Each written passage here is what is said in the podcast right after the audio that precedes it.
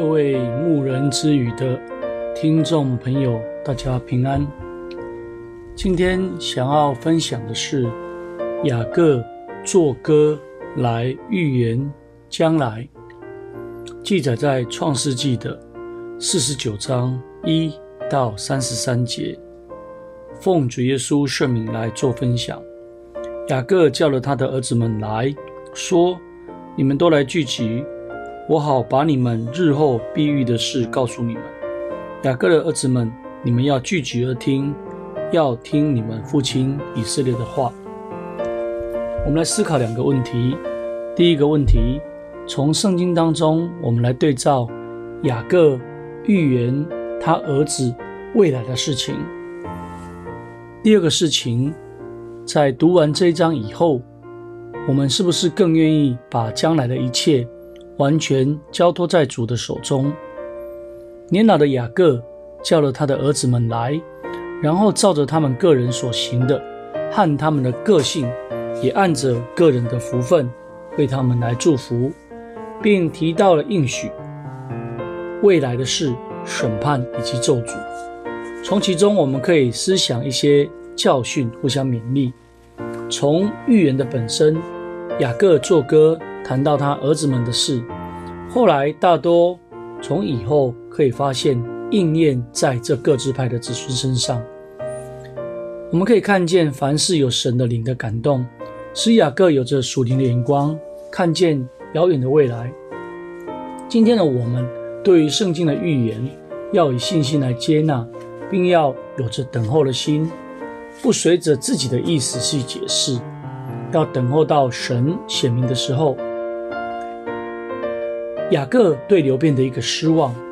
流便本来是长子，拥有尊贵、权力，能够继承双倍的产业，但是而后却失败，使雅各极为失望。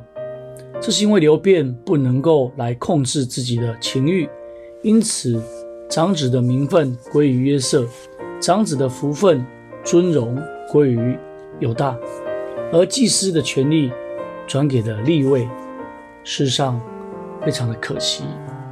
今天我们的身份是君尊的祭司，也应该要极力的保守，不要失去这个身份。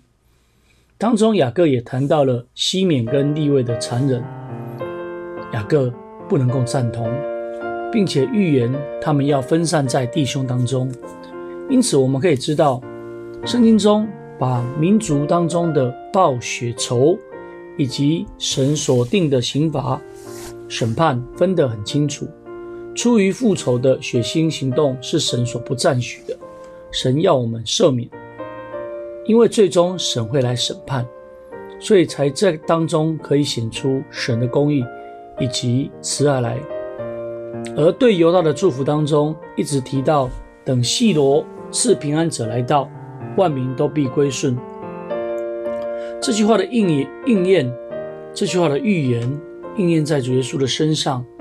他来到了，将平安赐予地上的万民，并使人能活在神丰富的爱中，结出灵性美好的果实。这是雅各信心的一个眼光，是他灵里的盼望。今日的我们已经亲眼看见，亲耳听见这天国的福音。难道我们能够忽略这伟大的救恩吗？雅各在为儿子们祝福之后，再次重申他的心愿，要儿子们把他的遗体带回迦南地，葬在曼利的麦比拉洞。这洞是列祖的坟墓。雅各之后提到了利亚，利亚虽然少得雅各的爱，却能够与他同埋葬在一起。这也是算是他的尊荣。而做完交代之后，雅各心满意足地回到列祖那里。今天的我们在过完了一生之后，其实也期盼能够回到神的国度里面去。而借着雅各，我们可以来感受到这是他的盼望。求主来帮助我们，最后将一切的荣耀、颂赞、权柄都归给天上的真神。愿主耶稣基督将他的平安赏赐我们。阿门啊！各位牧人之语的听众朋友，欢迎你听完了今天的内容。你对圣经产生兴趣，可以欢迎你来真耶稣教会黎明教会来参加聚会。愿主赐福，大家平安，大家下次再会啦。